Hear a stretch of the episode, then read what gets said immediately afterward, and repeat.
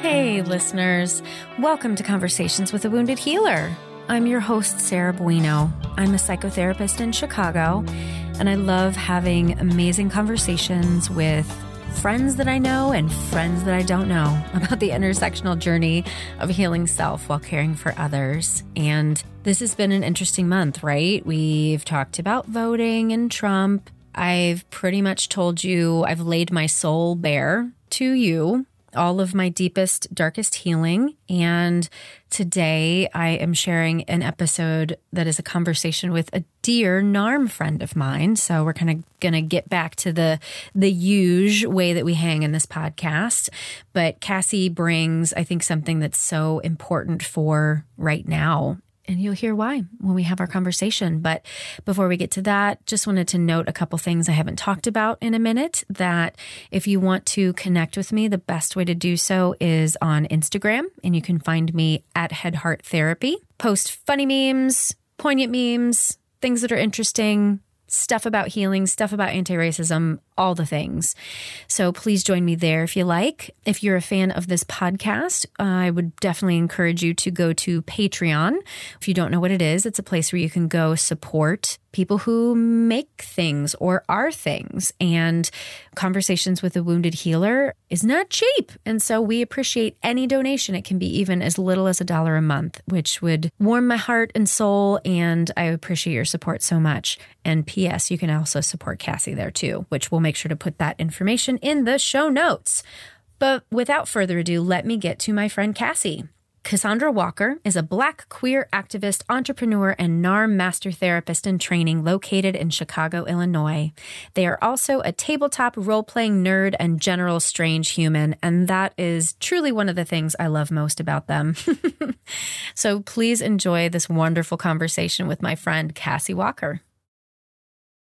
Cassie, welcome to Conversations with a Wounded Healer. Hey, Sarah. Nice to be here. yeah. I would ask how you are, but I know there's a little tenderness happening today. So, yeah. Honestly, I'll go ahead and share because September Sure. is, I don't know if this will come out in September, but September is Suicide Awareness Month. So yeah. Yeah. let's go ahead and talk about it. Yeah. So a couple hours before, or an hour and a half before we are recording this, it's what is it? It's September 5th. I found out that one of my former clients from a former employer killed himself earlier, I believe earlier this week. So Mhm. there is some tenderness here just because of the memories you get to know people, especially Mhm. in positions at like community mental health centers where you're driving people around, you're in their homes, you're grocery shopping, you're teaching them to cook, you're moving them out of nursing homes, and you're doing all of these really intimate sort of things. Those people really do become a part of your life. And so, even though it's been a couple of years since I've been there, the news is still, it still lands, it still hits. So, that's kind of coming into this, what's going on for me. So, anyone who has been touched by suicide, whether it's personally or professionally, or whether you're thinking about it, just know that there are people here for you. And if you're worried about someone in your life, don't put the onus on them to reach out. Reach out to them if you can. Yep. And I really appreciate you bringing this into the space too, because one of the pieces of feedback that I get often from listeners who are either in school to be therapists or are young therapists is the model of vulnerability that we have on here. And losing clients is something that will happen to every therapist, oh, absolutely no question. And the humanness of how we deal with it, I think, is really important to share and be honest about. Yeah. I think it's one of those things where, like, the, and I'm sure we'll get into it in the podcast because it's part of my journey, but where I feel like we really fail people in programs is like we're so focused on trying to prevent death Yeah. that we forget to help people be okay with death. Right. Oh yeah. That's yeah, that's a whole thing we could totally dig into. I know. We're going to need like 12 hours, but we'll just do it again sometime. It's fine. It'll be a series. There we go. The Cassie series. I love it.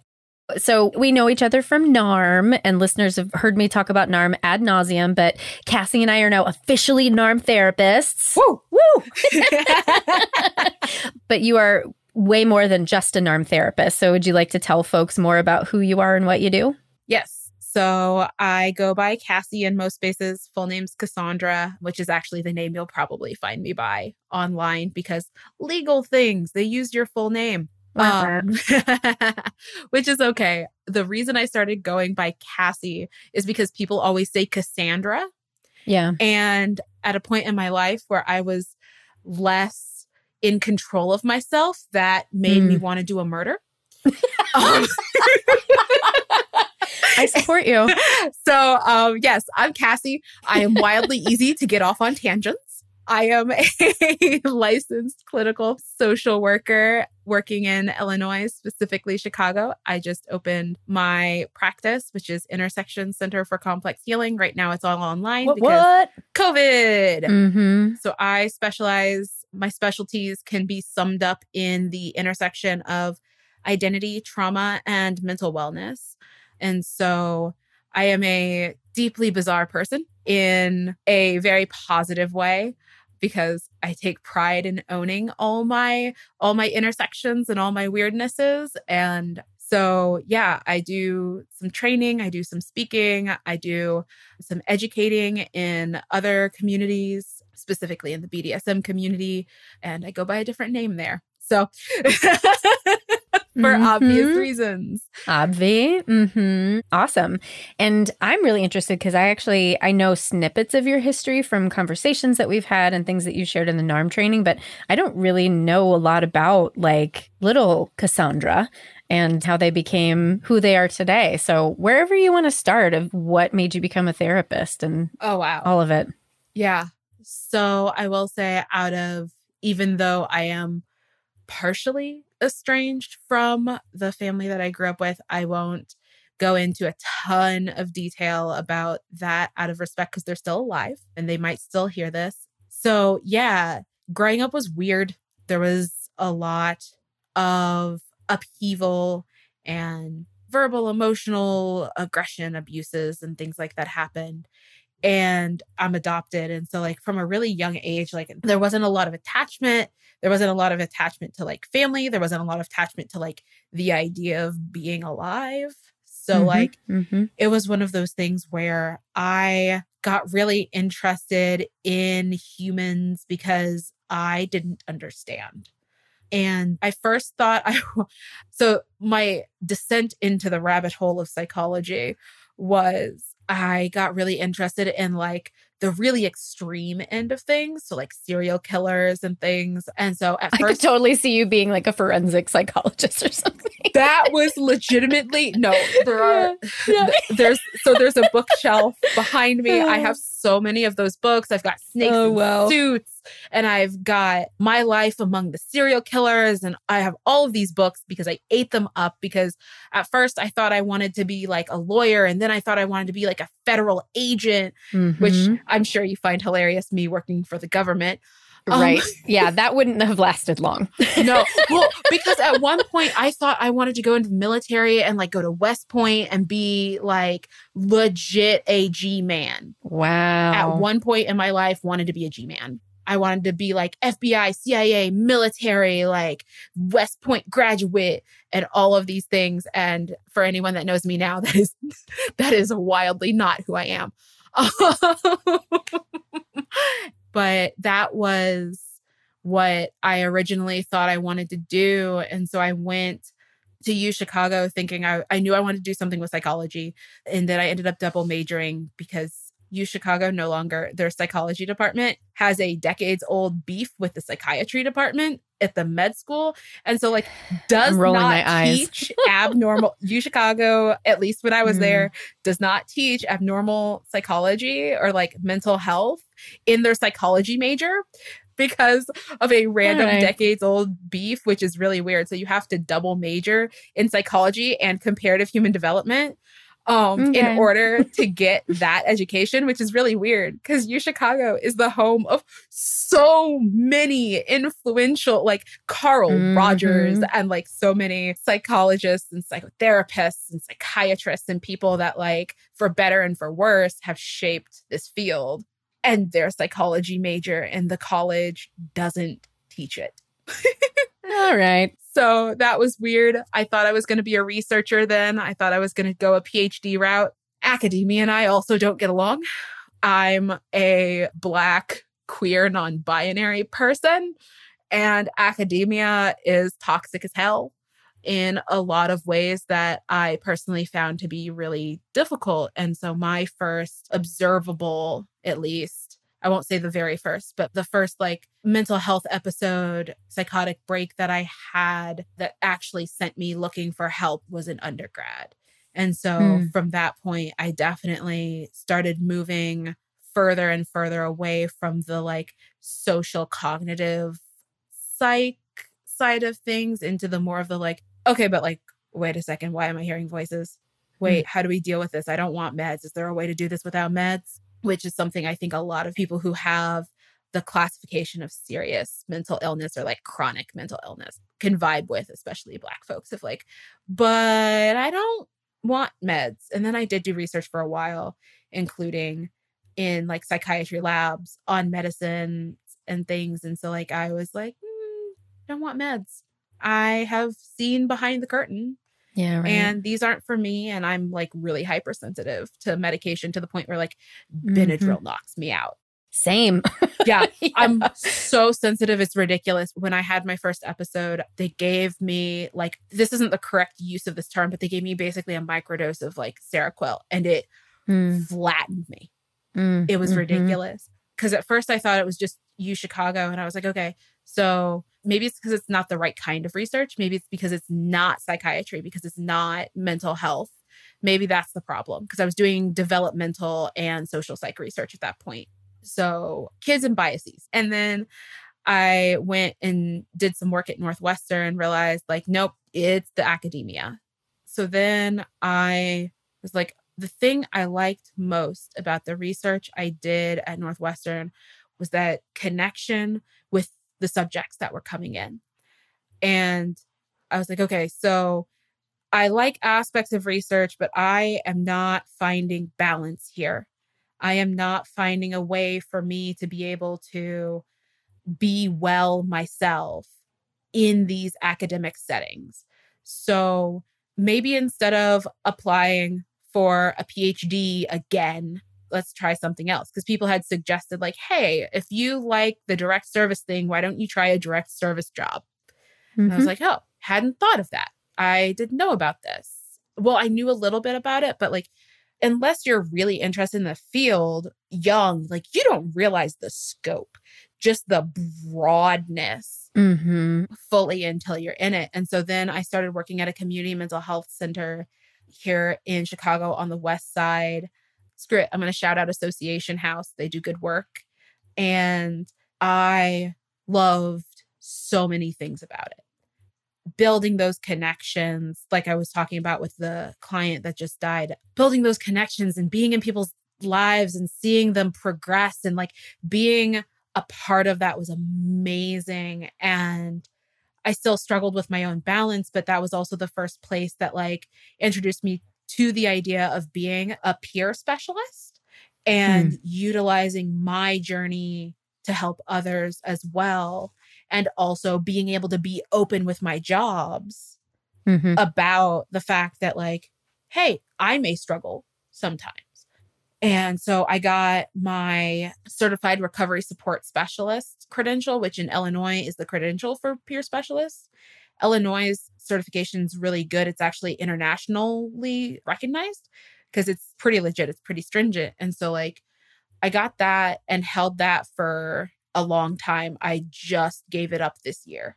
It will officially expire in October. But I held that for a while, had several jobs there, and then hit the brick wall of a bachelor's and was like, well, I don't want a doctorate anymore, but I can do all the things I want to do with a master's in social work. And I went to UIC, got my master's in social work, that's where my husband went. Yeah. Right now, their students are fighting them because of COVID things. And I really, anyone who wants to help the students out should probably do that. Honestly, mm-hmm. if you know students that are in social work schools right now, like check on them, please.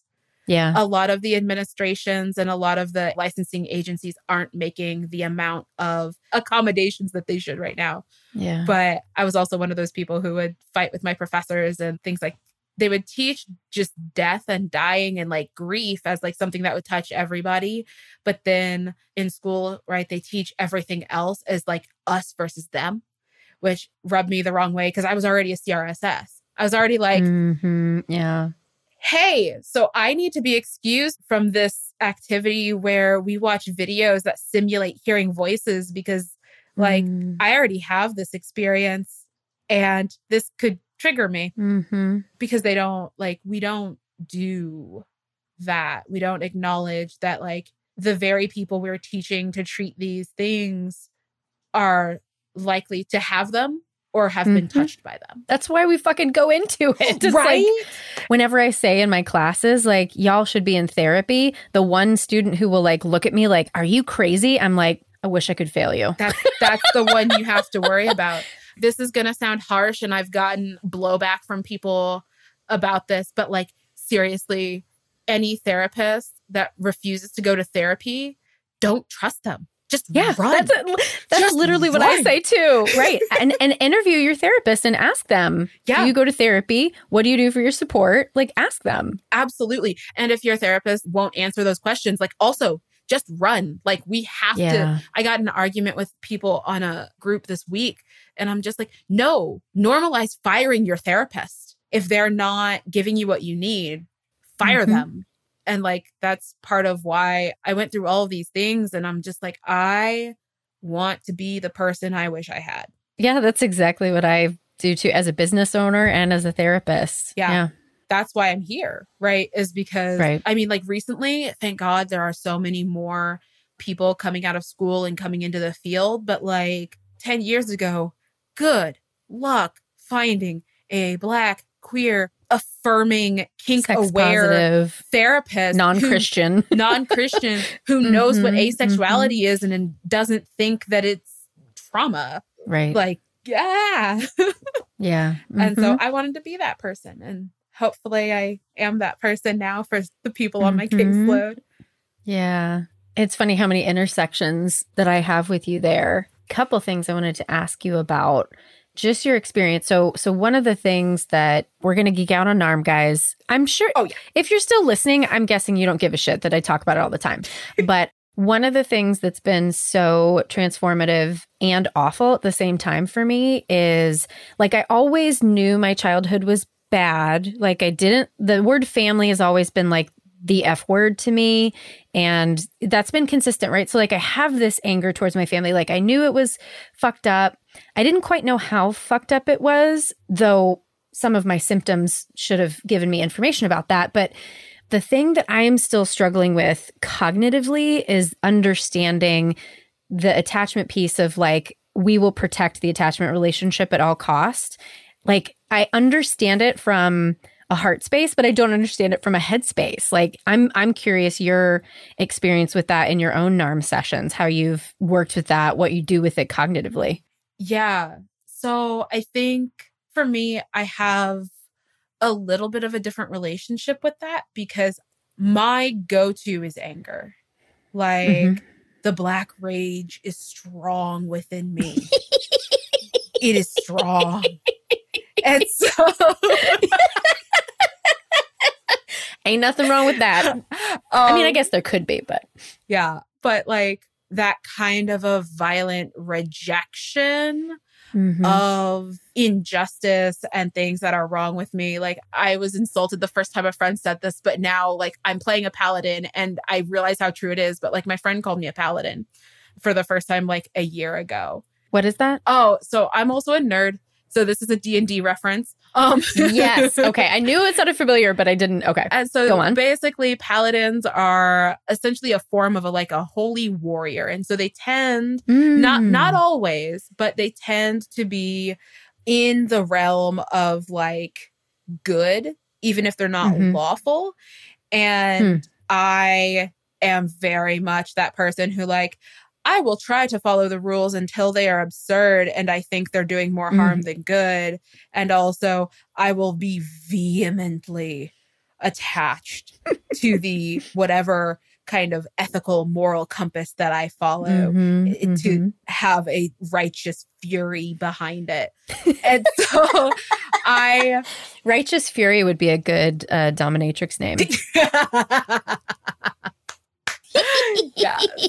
Um but like I don't know if that's the right term for non-binary though. Is there is that a feminine term? just Dom works. I mean either way. Thank way. you. and so like for me that piece is like i have cognitively known for a very long time that stuff is really messed up and that i am trying to hold on to something that will likely never yield Mhm. me what i need And can I ask about that in terms of hold on, like essentially trying to elicit the the love Yeah. from? Okay, yeah and so I like get it. it's that idea of cognitively i know and emotionally i am still grasping at those straws Mhm, I am still absolutely trying to keep that house of cards up mhm. because it's like, but look, look at my Ivy Plus degree from U Chicago. Look at my master's degree. Look at my business. Look at my yeah, blank, yeah, right? Because emotionally, it's like, but just love me, right? Like, right. love me in a way that is authentic and toxic and based on who I am versus Right. who you want me to be. right. And so, yeah, I think mine's a little reversed. Yeah. I mean, I relate to that 100% too. It's and in NARM last week we talked so much about the objectification and the, like the narcissistic parent and Yeah. what was so important for me to hear. It's funny, I was telling my therapist, I was like, none of that information felt new. It felt like duh to me because Yeah. it was so it rang so true. Yeah. But so I guess I just want to tell listeners like in terms of a narcissistic parent, it's not necessarily like, oh, narcissistic personality disorder like Donald Trump or somebody flagrant like that, but narcissism in that you can't see somebody as subjective as their own person. You can't see your child that way. You only see them as an object or an extension of self. Yeah. And I think that's one thing that, like, when I see and when we talk about parents who reject their queer kids, oh my God. Like, I was thinking about that so much last weekend during masterclass Yeah. because I was just like, this is the quintessential thing behind the rejection of children, Yeah. specifically queer and trans kids, right? Of like, Mhm, mhm. well, but you're supposed to be a little me. right. Why aren't you working? Right. It's Right, like right. because we treat kids like little automatons. And when they don't work, quote unquote, then there's all of this backlash of like, but you were supposed to be a doctor, or whether it's, Right. but you were supposed to be a boy. Yeah. And I think that's massive. And just this idea Mhm. too, because America real sick, everybody. Merca real sick. And yep. right and this idea like i finally got a book of odus which is the basically ifa holy text ifa is a west african traditional religion but like there's one that refers to like the work that a child does is important and the work that a child asks an elder to do is important Oh. and an elder Ooh. should not decline a child because we have to work together from the smallest to the biggest. That gives me chills. Yeah, I'm obviously misquoting it. Like I could, the book's right there, but I would have to find it again, and I don't remember the number. But I was reading that, Mm. and it's so different than what we do here. Of like, people are constantly turning down kids, right? And not for safety things, right? Like safety things are different. But even just like, hey, could you do this for me? I can't reach. I can't get to this. And so I think that that is really important in how we think about and how I think about even like therapy and mm-hmm. healing and things, right? Yeah. Because like so much of what is wounded is childhood, is the stuff that we get buried underneath because it hurts so much. And Yep. so, like, as a therapist, being willing to help people say yes and to help that child with that task Mm-hmm. because we also need that child for ourselves. Mm-hmm. The Odu says that an elder's hand is too big to reach into the gourd, the same way a child is too small to reach the top shelf. Oh, Right. And so, like, we need Yeah. both. And I, I'm not even properly initiated yet, but like, I read that too internally in our internal world too, of like, we need our inner child. Like, we, yeah. we need that right. fun and that life and that curiosity and so much of our society is so hell-bent on destroying it and it's so sad and so depressing Well, as you were talking about this marriage of youth helping elders and all of that, and how parents don't necessarily do that, I also want to just not blame the parents, but this is the culture that we've created. There is not time, Yeah. right? There's not time. Even the best parents today are going to fail their children because they have to work in this capitalist society, you know? i mean we're backsliding right like unions are losing purchase like we're backsliding into 50 60 70 hour weeks work weeks and if you don't do it then you lose your job and i just read a article today where 52% of young adults are living with their parents it's the highest percentage since the great depression hmm. and us media puts that as a bad thing is it so bad that we're starting to hopefully maybe be more connected to each other? Like Right. m- maybe we can have communities again. Like there's part of me that right. sees potential in that reconnection, but then also my areas are pretty specifically like my passion population is black queer people, right? Who talk about getting it from every angle unemployment, underemployment, low pay, homelessness, community and family rejection, higher chance of murder, higher chance of being victims of violence, all of these things, right? And it's like, okay, but like if you can't afford to heal because healing ends up being a luxury in our society, then how are we supposed to build healthy communities? How are we supposed to be able, I mean, like, how are we supposed to be able to live with our parents and the generation divide in mental health and wellness, right? Of like, Mm-hmm, mm-hmm. you know, I have some folks who I see who do live in intergenerational homes and they're doing Mm. their work and we're doing all this NARM work and they're going Mhm. through this disidentification process and all of these things. And then they're like, now I know. Yeah. Now I see it. Yeah. What do I do? Yeah. Holy fuck. Once you say And, it. Mhm. and, and and like that too in its own right is more process and more disidentification and like letting Mhm. go and like being able to get things from yourself but Mhm. at the same time like at first like it's scary i remember Yep. going home from college and the more i healed the harder it was Yes. and the more adamantly hmm there is the refusal to entertain the idea that healing is possible, Right. the I can't do it.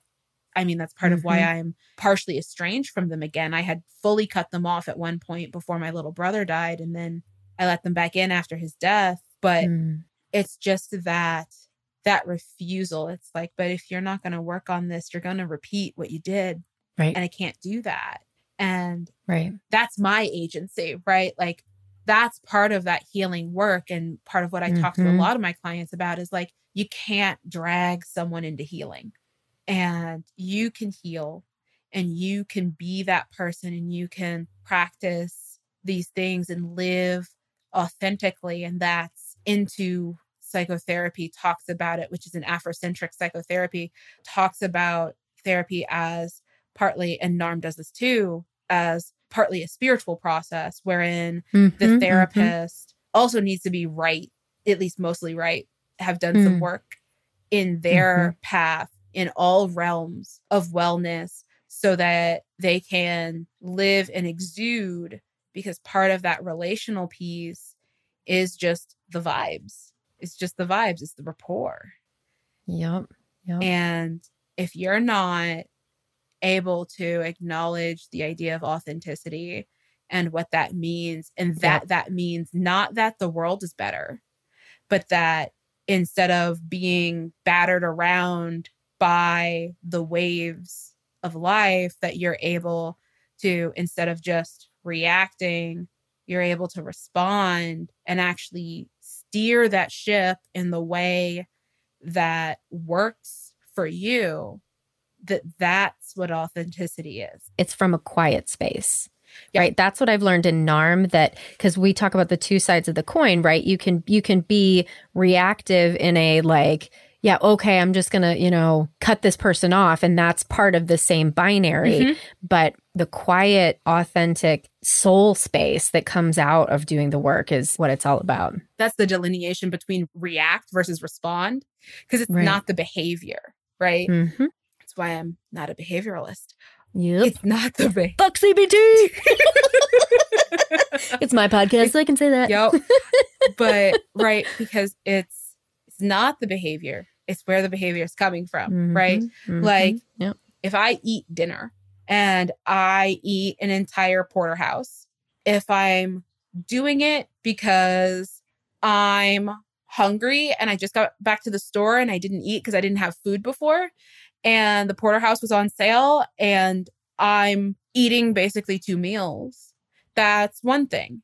If I'm eating it because it's there and I'm depressed and I need comfort and I'm trying to find it in this giant porterhouse, like that is that is a very different thing.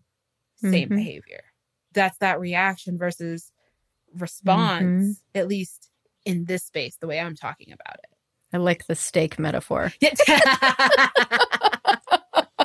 yeah. Well, let's shift into the healer talk because you've you've already brought in some spiritual elements, which I fucking love, and I'm curious if you consider yourself a healer.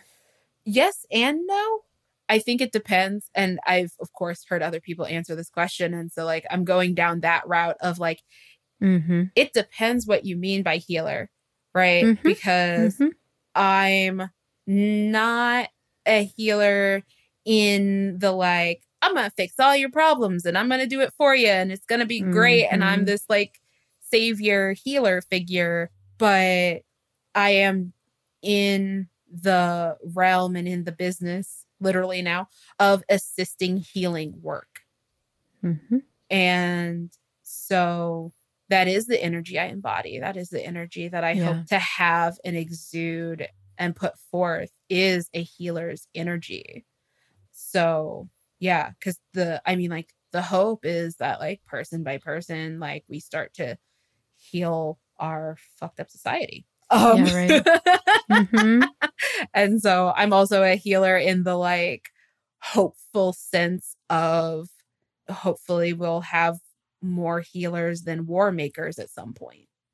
And as you were saying that, talking about the way that we define the word healer, I was also thinking about how our clients objectify us by thinking that the term healer means that we are doing it for them or to them. Because I've had that happen a lot recently, especially with my transition into NARM, because NARM is so self centered in that we are assisting the clients and really changing their relationship with themselves. And I've had some clients really push back on it because I feel like they can't tolerate me not having the answers. Yeah. And that's the thing though is that like not having the answers is heavily punished in our society.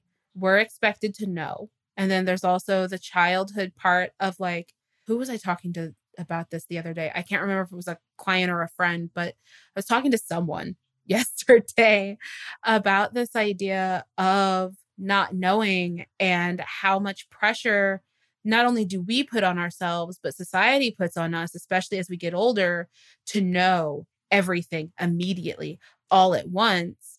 Because when, I mean, like when we think about it, when we're little, like adults are God beings. Yep. They give us food, they give us shelter, they dress us, they, you know, clean us, Mhm. they do all these things and they seem like they have all the answers and they know everything. And then the scariest thing ever is like when we grow up and we look around, and this happens for some people sooner than others, unfortunately, you grow up and something starts to clue you in. If you're really lucky, it's just age. If you're not, it's trauma. Mm-hmm.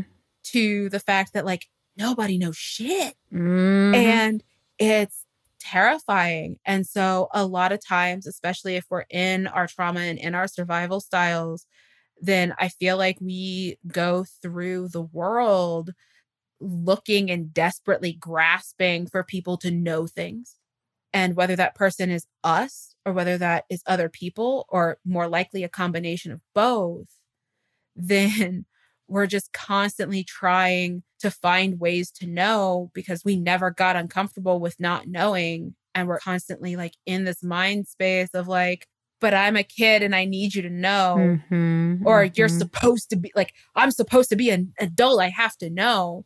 And so when Right. clients come in being vulnerable and trying to figure out what's wrong, one, they've been told something's wrong. Mhm. 2 they've Mhm. been told that this is like a doctor.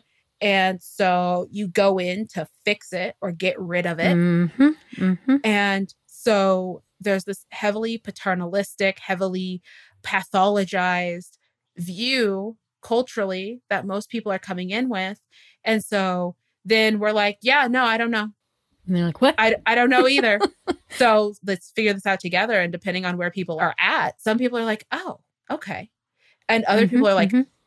you're a terrible therapist. What do you mean Yeah. you don't know? But uh, what am I paying you for? This is Right. expensive. What am I paying you for? And it's part of that cycle. It's part of that fear. It's part of that. But if I don't know, I'm not safe. and none of us are safe. But that'll be for part two of the series. Yeah. Oh God. Ah. no, I mean, like, and this is the thing though, right? It's like at some point, so yesterday, one of my friends and kind of comet partners, which is basically in non-monogamy and like polyam, a comet is somebody who you're really close when they're around, but when they're not, you're like not necessarily together. So like he's at this point become a comet mostly, but like he's black also. And he got pulled over yesterday. Mm. And so he started a Facebook live stream because he's up in Wisconsin right now. And for those who don't know, yeah, Kenosha, not great. We're not going to go into it, but yeah. And so he's up in Wisconsin right now. And so he started a Facebook live stream. And so I'm sitting there and I'm watching his traffic Holding your breath. holding my breath, waiting to Mm. see if my friend is about to be murdered by a cop because on Facebook. Yeah. on Facebook Live. And I think that one thing Mm. that I really is is hard and also interesting to see is just the acceptance of like a different view of Mhm. safety in Mhm. my clients of color, particularly my black clients versus my white clients because you know, I had talked with a client after George Floyd and Breonna Taylor and Ahmaud Arbery. We were in the session and it hit me because this client was talking about like the phrase be safe as a parting. Instead Yeah. of saying goodbye, we say be safe. Yeah. And Yeah. it hit me so hard Mm. because I didn't realize it was heavily a black thing. And I asked my partner that I live with about growing up. How did you say goodbye? And Mhm. like, when did you use the term be safe? Mm. And Are are they a person of color? no, my partner I live with is white. And which is why I Mm. asked her. And there's a very stark difference because the term like be safe, call me when you get there, like this has been my experience too, especially since living in Chicago since college, is like, I don't care if you're going two doors down. Text me when you get there. Let me know you got there safe. Be safe. Versus like, you know, she was talking about, yeah, if we're going on a long trip, but like otherwise, Mhm. like, yeah, if it's just down the street, why would you need to? And I'm like, Yeah. Mm. oh. Well, it's just like when when my husband had the first realization that I can't walk to the L, I can't take the L at a certain time at night. Like it literally had never occurred to him that I can't just walk around and do everything. Like white people haven't thought about it until now that we're finally seeing like the slew of murders and everybody's paying attention. Like we haven't thought about it. Yeah. And like we didn't have Facebook Live before, but it's just like so like this idea of safety and like what does it mean to heal when the standard definition of safety is inaccessible. What does it mean to heal? Mm-hmm. Right. Right. Yep. Because yeah. it's just like everything was fine. It was a warning. Like he was on the way to a medical thing and, and like the cop could see that he was injured. And so it was, mm. it ended up being okay. Mm, glad for but, that. But, which, yeah, but like, oh my God, afterwards, once I knew he was okay, like I thought I was going to throw up. Yeah. And so just that idea of like, because this is going to get in, I know what your next question is. So I'm going to, I'm going to steal your thunder, but like, the steal it. the idea of like wounded, right? Yeah. Is like, yeah. Yes. And because I wish you could have seen their face just then. That was the best face.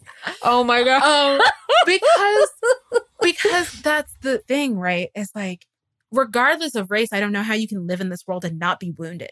Like yeah. I am not a fan of the orange, but like to be that horrible you know you have to have some massive wounding and so it's just like mm-hmm. yeah no i am i am absolutely wounded like, I mean, yesterday, like that felt like someone punched a hole in my heart. Yeah. And I think too, and I know we've briefly touched on this, and I know we don't have a ton of time, but just this idea, I've started coming into this this idea and this belief that like post traumatic growth is a privilege and that we need Oof. some way to detail and describe without mm-hmm. glorifying or idealizing this idea of growth while still experiencing trauma. That is a pull quote, ladies and gentlemen, and all the spectrums in between. Yeah. because it's just like, okay, so if we talk about wounds, all right, so I just left a terrible job that we have talked about. and it's like, okay, so at this job, you've got the owner and higher ups that are constantly and possibly purposefully misgendering me in emails, even though my pronouns are in my signature. You've got the company that wants to utilize Black voices, but then refuses to allow the Black therapists space outside of the white gaze to mm-hmm. consult and heal following George Floyd and the abuses of the police in downtown Chicago after that and the kettling. And you've got clients whiling out occasionally. Okay. So that's that's some that's that's like workplace wounding. Cool. Mm-hmm. I'm also a black person in this country. So we'll just mm-hmm. chalk that up to about another thousand. And then we've got that I identify as non binary and use they, them pronouns. And my voice is very feminine. And so, like, can't make a phone call without getting mammed. And even before mm-hmm, I came mm-hmm. out, like, I just right. ma- like I get it. I have Southern family and everything, but like, can we normalize getting can we rid stop? of ma'am? Right. Can we get yes. rid of it? Can we just chuck it out it. the window? Like Miss, because it also feels ageist. Yeah, to me, like, Miss doesn't bother me nearly as much. Just ma'am, because ma'am is one of those things, and we're off on a tangent, but it's fine because ma'am is one of those things where like you can't always tell if they're putting stank on it. Cassie Walker, do not ma'am me. exactly. No, I've literally like I've I I try so hard because I've worked customer service. I try so hard, but mm-hmm. oh my god, there have been days, especially days when I'm feeling dysphoric where mm. like if I am on the phone with an insurance company and every other word out of their mouth is ma'am, mm-hmm, I mm-hmm. occasionally mm-hmm. have to, for my own sanity, just mm-hmm. straight up do not call me ma'am anymore. Yeah. But yeah, no, I mean, mm-hmm. like, these are all things that we agree are wounds. So, like, yeah, of course I'm wounded. I'm alive. yep. Yep. Well, we are coming to the end of the hour and i want to make sure that because you you are podcasting yourself you are blogging you're doing all the things. So where can people learn more about you and get into your work? Absolutely. So in theory i am podcasting. In practice i am living in covid america and really struggling mm-hmm. with my recording schedule and also starting a new mm-hmm. business so um woke mental wellness is my podcast all the episodes are on YouTube. I'm working to get the newer episodes and possibly some back episodes up on other podcasting platforms and services. Hopefully, we'll have a more regular schedule now that I am out of oppressive, uh, oppressive, abusive work environments and on my own. So yeah, woke mental wellness. The website is the letter I dash cch.com for intersections my email's up there on the website as well. I'm on Intersection Center for Complex Healing on Facebook. I have a Twitter, I have a Patreon for Woke Mental Wellness. So you can find me that way. You can email me if you want me to do a training for you. You can email me as well. But yeah, I'm around and I'm trying to think. I think that's all the ways you can find me. There's a lot of ways to find me well, thank you so much. The word that's been coming up for me today with this conversation is tender. And while I absolutely love and adore and, and appreciate the the angry, the anger, the righteousness that comes out of you, I, I also really appreciate this tender side. And I really appreciate you sharing it with the listeners. Yeah. And I think it's, I just want to say too, like, those aren't mutually exclusive. Mm-hmm. Right. And so, like, Exactly. Just that idea of like, mm-hmm. you can be angry and tender. Thank you so much, Cassie, for joining me on Conversations with a Wounded Healer. To find out more information about Cassie and support their work, you can go to www.headhearttherapy.com slash podcast. Thanks as always to Andrea Klunder and the Creative Imposter Studios for editing, to Liam O'Donnell for the album art, and to Ben Mueller for our theme music. Until next time, bye bye.